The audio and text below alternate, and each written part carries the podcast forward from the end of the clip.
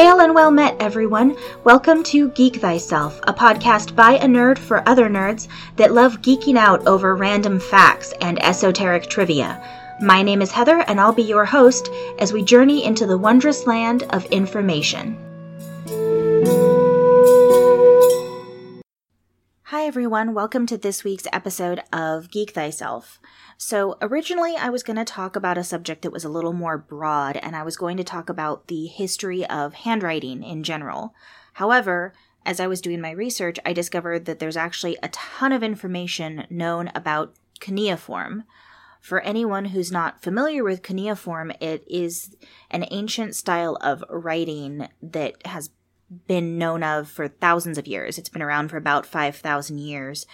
And it is the anyone who's ever looked in a history book and seen those little clay tablets that look like they almost have a bunch of little chicken scratch divots and lines and things in it that's cuneiform. And it's an ancient form of writing.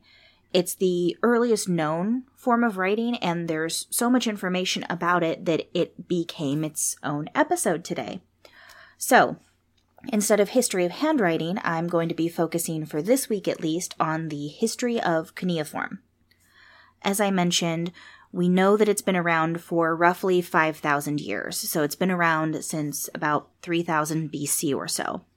We don't know specifically what person or anything like that invented it, obviously, but we do know that it originated in what is now known as southern Iraq.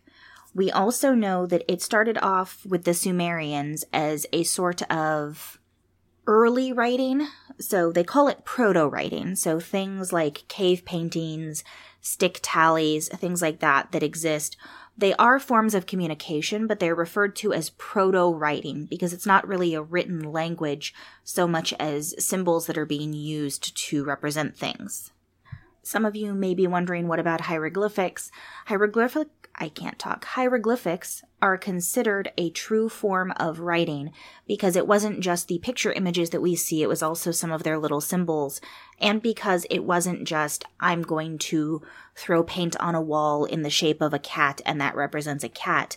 They had an actual symbol that was consistently used to represent cat. So that is what one of the things that makes hieroglyphics different from just the cave paintings and things like that. It's why hieroglyphics is an actual form of writing and not proto writing. The proto writing that led to cuneiform is something that the Sumerians did where they, in order to keep track of transactions, they would use different types of stones to indicate different receipts, basically. So, for example, they would say that this particular stone represents a gallon of milk or something like that and then say that another person in the village was buying milk, trading them goods or something like that from another person. So if there was a transaction, one of the people would use the stones to represent the milk they were buying and they would trade the stones back and forth and the person who made the purchase would be given stones as like a receipt so instead of using paper receipts like what you and I have nowadays, what they would do is they would put a certain type of stone or a certain number of stones into a container. And basically the stones were tokens to represent some sort of resource. Sort of like how we use coins and paper money to represent the gold standard or the, you know, I don't understand exactly how that all works, but basically, same idea. We have these little pieces of metal and these little pieces of paper that represent coinage, they represent money. They don't actually physically have that much value of any kind on their own, but in our society, they represent something that's very valuable. And the Sumerians did the same thing, but they were doing it with things like stones and rocks that they were finding and using as representations. This eventually led to them creating clay envelopes instead of just putting stones into a container. And on those clay envelopes, they were marking off tallies and things like that to indicate the basically the same information. And slowly over time, those tallies and the clay envelope developed into the clay tablets and cuneiform that we know now. Or well, I should say that we now find in historical sites there are actually very few people who can still read cuneiform. It fell completely out of practice. No one known knew how to read it at all. And then currently, you know, between archaeologists and historians and things like that, there are a few people who know how to translate it and can actually read it, but there's not many, especially compared to the number of tablets we have left over. One of the nice things about cuneiform is that because of how they wrote it down, we have a lot of these little tablets left behind that we can use for information about ancient history. The downside is that unfortunately the Sumerians primarily developed cuneiform to use to keep track of transactions and administrative purposes.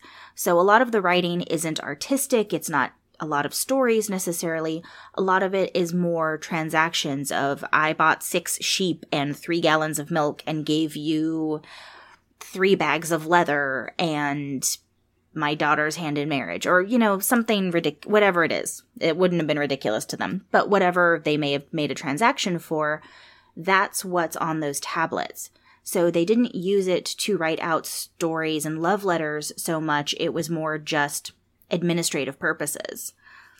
We also know that in many ways their decision to use clay tablets is genius because the clay tablets have lasted longer than pretty much any other writing materials that ancient peoples used.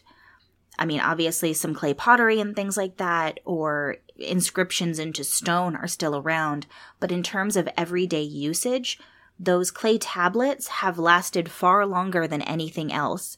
They've lasted longer than the Egyptian papyrus or vellum or parchment or even paper that you and I use nowadays. All of it cannot stand up to how long those clay tablets have lasted because, again, a lot of those are 5,000 years old to varying degrees, because obviously there are some newer ones we've found also. But part of the reason that they've also lasted is because anytime there's fires or anything like that, and especially in ancient times, obviously they didn't have sprinkler systems and things like that. So any fires could potentially burn down entire libraries and entire stores of documents, but the clay tablets just hardened. So all that happened is that they made the clay, the fire made the clay tablets even harder to destroy because it made the clay itself harder and therefore they've lasted longer. The only other form of documentation like that that we really have from ancient times that's almost as well, it's not quite as numerous, but we still have quite a bit of it, is the Egyptian papyrus scrolls. And the reason we have so many of those is because the Egyptians had a burial practice of putting the papyrus scrolls into a container, and that container was then buried. So these containers protected the papyrus scrolls from exposure to the elements, which in turn protected the scrolls from de- degrading and deteriorating over time. The clay just in and of itself held up. The papyrus had a little boost because of how the Egyptians stored it, and so we have more of that information than some others as well. Cuneiform is acknowledged as the earliest known form of writing, and we know that the Greeks also recognized it as a form of language. The, as far as we know, they're actually the ones that named it cuneiform specifically. Um, the word roughly translates to mean uh, wedge shaped which is what a lot of those little scratches look like. The stylus that was used to create the cuneiform writing is uh, similar to a stylus that you and I would use on our phones now, is sort of thin and round and pen like. But at the end that's used for writing, it was actually a wedge shaped tip. And that wedge shaped tip could be turned in different directions and used to push into the wet clay at different depths. And those different indentations, how deep they were, where they were, what angle they were, all of those little indicators are what created the language. So it was extremely, extremely complex because how deep a symbol was indicated a lot about what the word actually meant, what it translated to. And similarly, you could have two symbols next to each other that look almost identical, but how deep or the slight angling of the indentation from one to the other is what would tell you whether it meant word A or word B. And so you really, really had to study a lot. And the scribes back then would have studied for years in order to be able to do even basic administrative writing. Because of its complexity and also because of how it was the first one around, Cuneiform did spread to a lot of other areas and was used by a lot of ancient peoples. It was used in as many as 15 other languages that developed from it. So they may have tweaked a few things, but the Sumerian and cuneiform became part of those languages. And of course, eventually over time was no longer used, but for a long time it was, for thousands of years. And it was unfortunate actually, but for about 2,000 years, as far as we know, no one could read cuneiform. It was eventually figured out by a British officer named Sir Henry Rawlinson in 1837. He went to in what is now Iran, but at the time was Western Persia. And there's a set of cliffs there, really high, steep cliffs called Behistun or Behistun. I'm not entirely sure how you say it. B E H I S T U N. It looks like Behistun. But either way, there was a cliffside there that had a lot of cuneiform marks written into it. The cuneiform had been used sort of like the Rosetta Stone that I think a lot of people are familiar with, where there were three different sets of languages. And that's how we've been able to translate a lot of ancient writing. Well, those Behistun cliffs, what they did, whoever created them, is that they actually wrote an epic about King Darius the Great of Persia. He was the king during the 5th century BC Persian Empire. And there was basically this big story about his life and how great he was. And and this story was inscribed into the cliffside in three different languages. It was put up there in Old Persian, Elamite, and Babylonian. So eventually, historians were able to translate and figure out the Old Persian, and that let them translate the other two since it was exactly the same each time.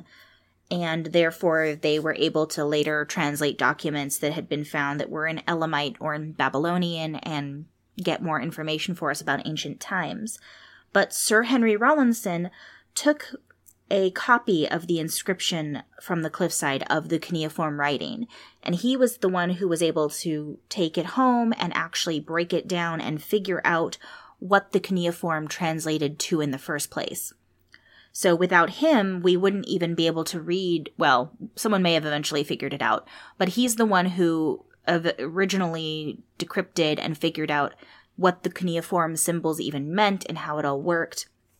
And he actually, in order to get the different depths of the inscriptions, because, you know, like I said, each little wedge and mark, how deep it is, could affect what it means, he used thick paper and pressed down into the paper in different depths in order to figure out the exact symbols. And so it must have taken him a really long time, and especially back in 1837 you know, their climbing equipment and everything wasn't as good, so he was probably standing on these precarious cliffs trying to write all this information down and press things into his pad of paper and get the information he needed. But he eventually managed to tr- decode it, and because of that, we can now read cuneiform again. Okay, so it's a little earlier than usual, but we're going to go into our break, and then I will be back with more information on the history of cuneiform.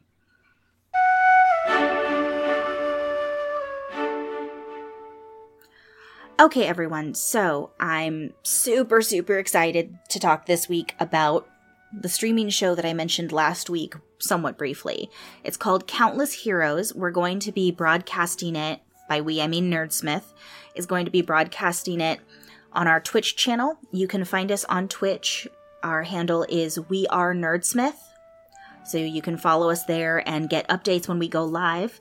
Our first show is actually tonight because this episode that you're listening to is obviously released on Wednesday morning, but I'm recording it on Tuesday. So today's the 7th and our first show is tonight and I'm incredibly excited. It's a D&D campaign with 16 players, one dungeon master, and we're going to be playing 5 nights a week.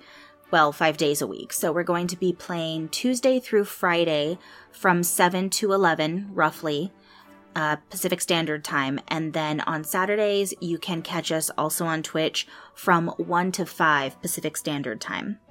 It's going to be a lot of fun. It's a homebrew world. We've come up with a couple of unique races that I think people will find really interesting. So I definitely recommend checking it out. Obviously, I'm a little biased because I'm in it and I have a lot of friends that are in it, but I think it's going to be a lot of fun. And if you like actual play and you like watching D&D on stream, then I definitely recommend checking checking it out. The other thing I want to talk about is World Anvil. We are using World Anvil to keep track of a lot of the information for the campaign. It's a wonderful tool for dungeon masters and role playing game players, even to keep track of homebrew worlds. It's also really, really useful for authors who are creating stories and want to keep track of the history of their world in a more easy format. So if any of that applies to you and you want to check it out, then go to worldanvil.com and with that, let's get back to talking about cuneiform.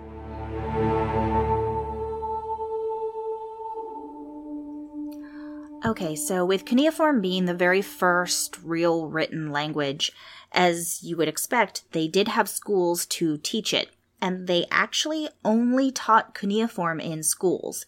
Things like math and whatnot weren't really taught, but they had specific schools just for cuneiform. In fact, the word Sumerian word for school was, and I'm gonna possibly butcher this, it looks like Eduba, E D U B B A. So Eduba, Edaba. I'm not entirely sure which way it's said, but either way, it translates roughly to tablet house because that was where people learned to write on the little clay tablets. Now, they did teach a lot of people how to write with the cuneiform. However, as is the case in most ancient societies, it was just the privileged of society who learned to write. So it was mostly the boys and possibly a few women of the higher class families that were taught to write the cuneiform. And they would have been taught from the ground up. They had to make their own tablets and these tablets ranged a lot in size. Some of them could be very large. You know, obviously someone carved something into a cliffside, which is huge. But they also had much smaller ones. The book I used for most of this information, um, the woman who wrote it actually went to the Morgan Library and Museum in New York, and the curator of the ancient Near Eastern seals and tablets area let her look at some of the tablets up close. His name is Sidney Babcock and the tablets were absolutely tiny. The author, her name is Anne Trubek. Anne Trubek, when she went to see them and when he let her hold them, she mentions that they're so tiny that he used an analogy to describe the size of some of the handwriting on these tablets. So Babcock, the curator, used this analogy to describe the size of the writing find the second portrait of Lincoln on the penny. You know, the one of his statue inside the Lincoln Memorial on the obverse? That's how small the script can be. So the script on some of these cuneiform tablets, which are so small, is as small as the print on the backside of a penny. That's that's how tiny it is. And they could read it and they used it to keep impeccable records these tablets, even though when we see them on TV, a lot of times they look bigger, or if you look at the articles online and stuff, those pictures have been blown up a lot. The author, Anne Trubek, like I mentioned, she, when she went to look at them, uh, mentions how she expected them to be a lot larger, and some of the tablets are the size of about half of her cell phone. So they're like half the size of an iPhone. They're so small that they would fit into the palm of your hand. The fact that these tablets are so small actually does make sense if you know about the way that cuneiform is written. I mentioned earlier that it's made by pressing the stylus, which is wedged at the tip, into different angles and different positions. One of the ways they did this, and one of the ways that they were able to make it a more complex language, is that it was a two handed language. So you didn't just use the stylus to put the marks in, you would also turn the clay tablet to whatever direction you needed in order to achieve the right depth and the right angle. What this means is that having small clay tablets that could fit into the palm of your hand would make it significantly easier to do the actual writing and manipulation of the tablet and the stylus. It does mean that the script was very tiny, But on the plus side, that means you could have a lot of them in a very small space. We also know that it wasn't a lot of create your own words or create your own stories. A lot of what they were taught was basically just memorization. They were taught the different ways to turn the tablet and stylus to achieve the different symbols, and they were taught how to turn the stylus from not only the angle, but also are you putting the wedge part down? Is the rounded tip going in? Are you using the back end of the stylus to make a little round dot? All of those things changed what the word meant, and they pretty much just had to memorize it. So, like I mentioned, it would have taken years and years of study. Especially with how small the script is, I can't imagine it would have been a quick thing to learn. On top of that, they would have more advanced scribes as well. So, in addition to having the people who could do the basic mechanical, you know, oh, we sold six apples and 12 sheep today, in addition to the people who could keep track of uh, little administrative things like that, they also had people that were more advanced in their skills and could do more complex writing. They had a couple different levels of it. Sort of the mid level so the more advanced scribes could do legal documentation and temple administrative documents.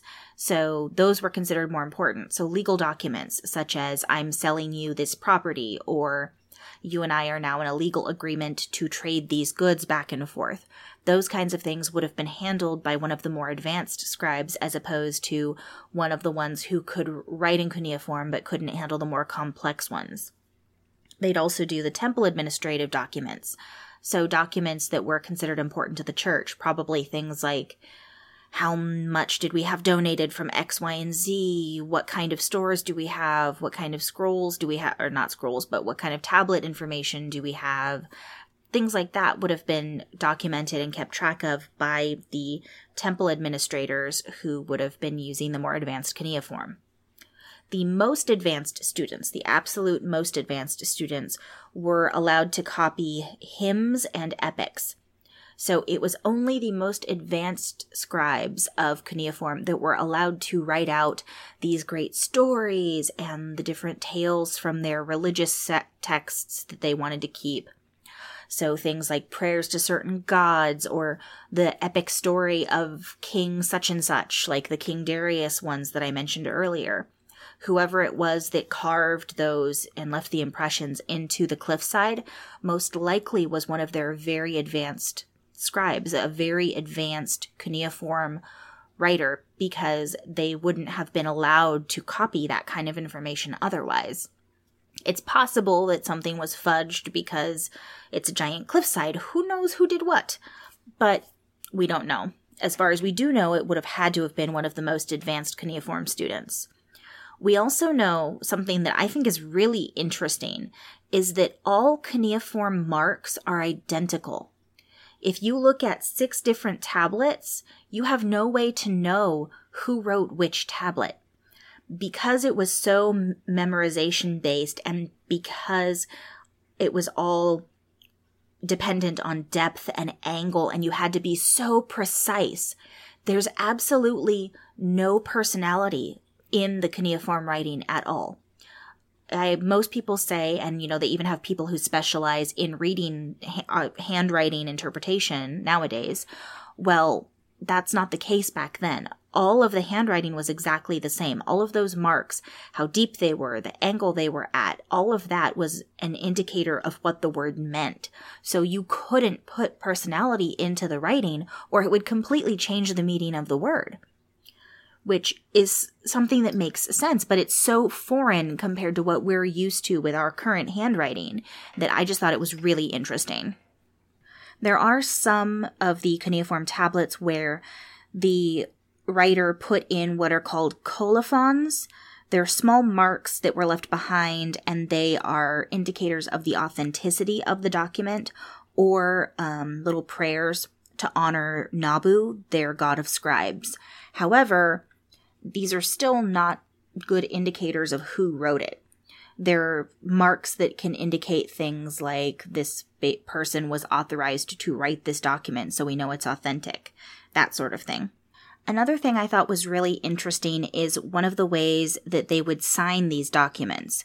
So even though their writing was so intricate and complex and completely impersonal from person to person because it had to be in order to convey the right message, their seals that they used to sign off on documentations were very unique.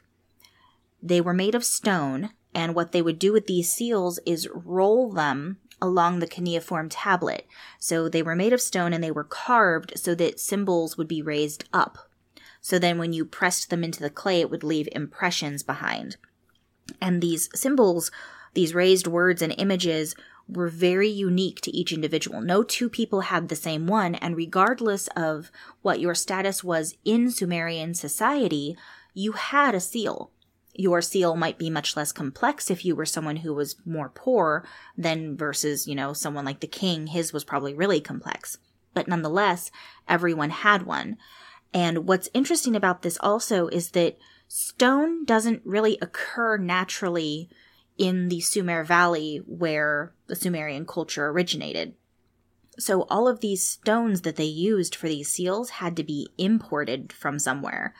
There's evidence of some of these stones having come from as far away as Afghanistan and Egypt to make it to the Sumer Valley, which is in sort of what became Persia and Iran and Iraq area.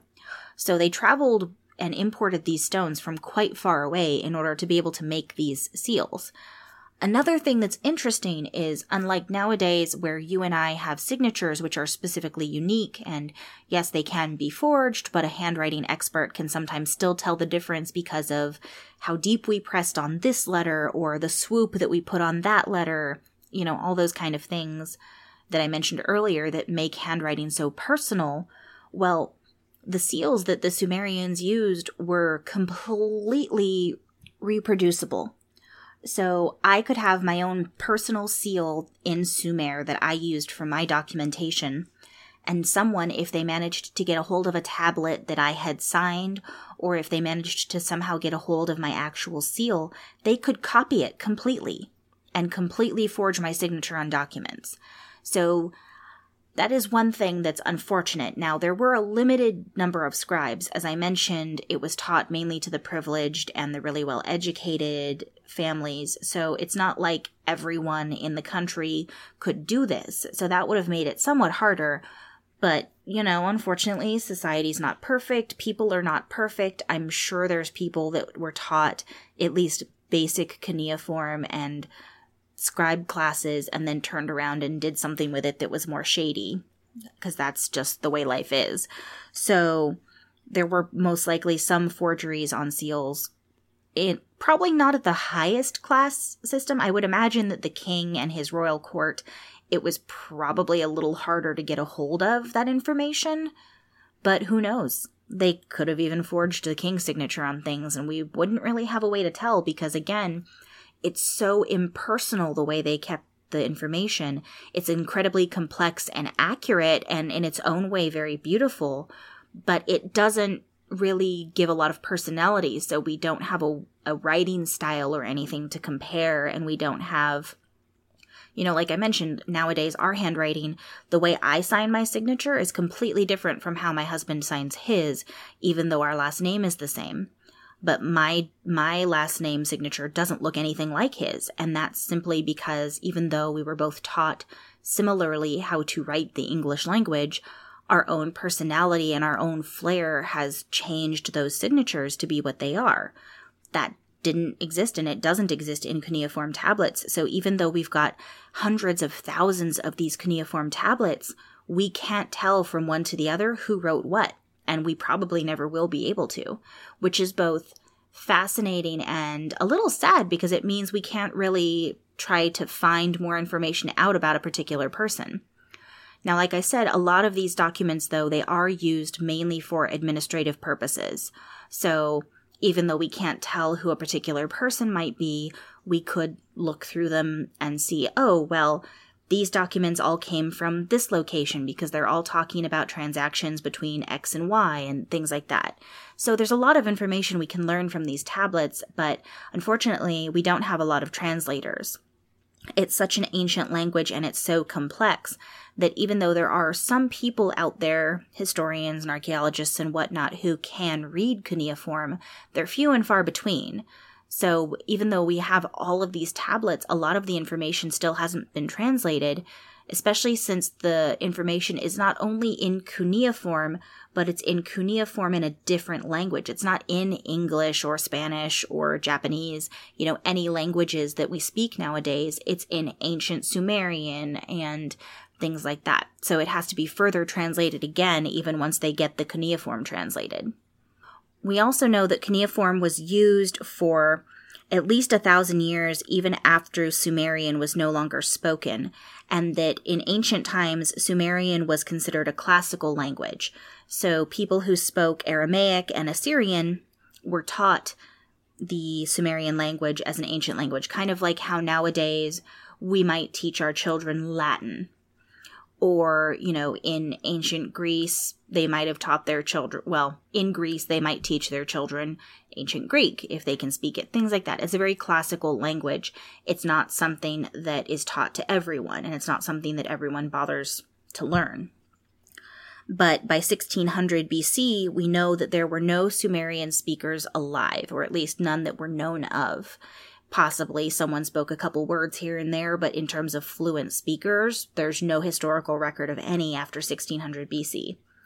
And then over time, eventually the Sumerian writing also became defunct. It was around for about another thousand years, so cuneiform was around till around 600 BC or so. But then, at that point, it gave way to Aramaic and Akkadian writing and was replaced by those. And then between that time frame, about 600 BC, all the way up to 1837 when Sir Rawlinson managed to, to translate it. As far as we know, there was no one who spoke or read or, well, no one who read cuneiform and no one who could speak Sumerian. So, I hope you all enjoyed this episode. Like I said, it was going to originally be the overall history of handwriting, but then I started reading the book I used and there was so much information and I thought it was so interesting that I decided to just focus on cuneiform for this episode at least. I'll probably touch on some of the history of handwriting in a later episode. The author of this book, as I mentioned, is Anne Trubek. The name of the book is The History and Uncertain Future of Handwriting. So, some of the information that I didn't throw in in the podcast today is a lot of her analysis and comparisons between modern society's use of handwriting versus texting and computer type to Sumerian's use of the cuneiform, which then gave way to other forms of writing on papyrus and everything. So it's a very interesting read. Um, to be perfectly honest, all of the information I just gave you is mostly just from the first chapter it's so informative yet very interesting, I think. And it's not an incredibly long book. So if it's a topic that you think is interesting, but you don't, you know, want to have to read a 300 page textbook on the information, it's only 177 pages. And some of those pages are things like an introduction and her resources that she used. So I definitely recommend checking it out. I got it on Kindle. I believe it was only about $2. It wasn't a super expensive book. So it's also really inexpensive and a great way to learn more about it if you are interested. And with that, I'm going to close out this week's episode and I will talk to you next week. Please remember to check out the other wonderful podcasts and productions here at nerdsmith.org. I'll be back next week with a new and interesting topic, and until then, don't forget to geek thyself.